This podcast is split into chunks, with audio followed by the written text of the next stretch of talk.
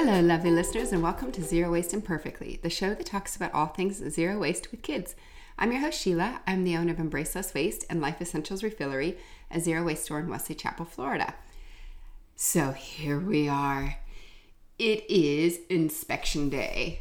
I have been excited about this day and terrified about this day, all in one package.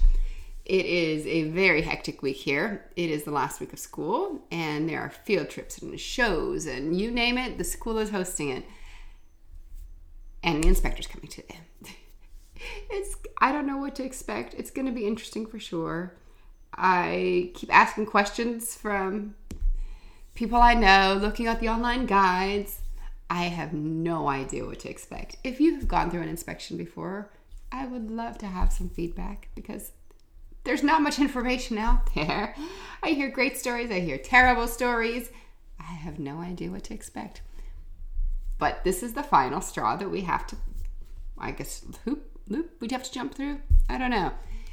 Once we have this, we just send in our past inspection, and then we are get our resale license from Pasco County, and then we are finally eligible to open our doors.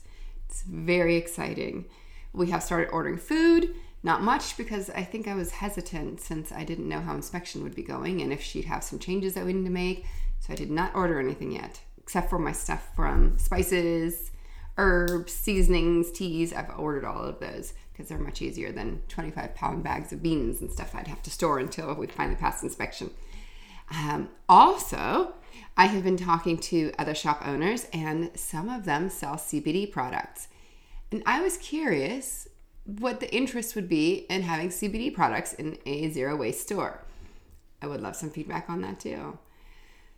I will post again tomorrow, or I will probably post to Instagram or Facebook today to let you know the status of our inspection so you guys know if we can open our doors this weekend or not.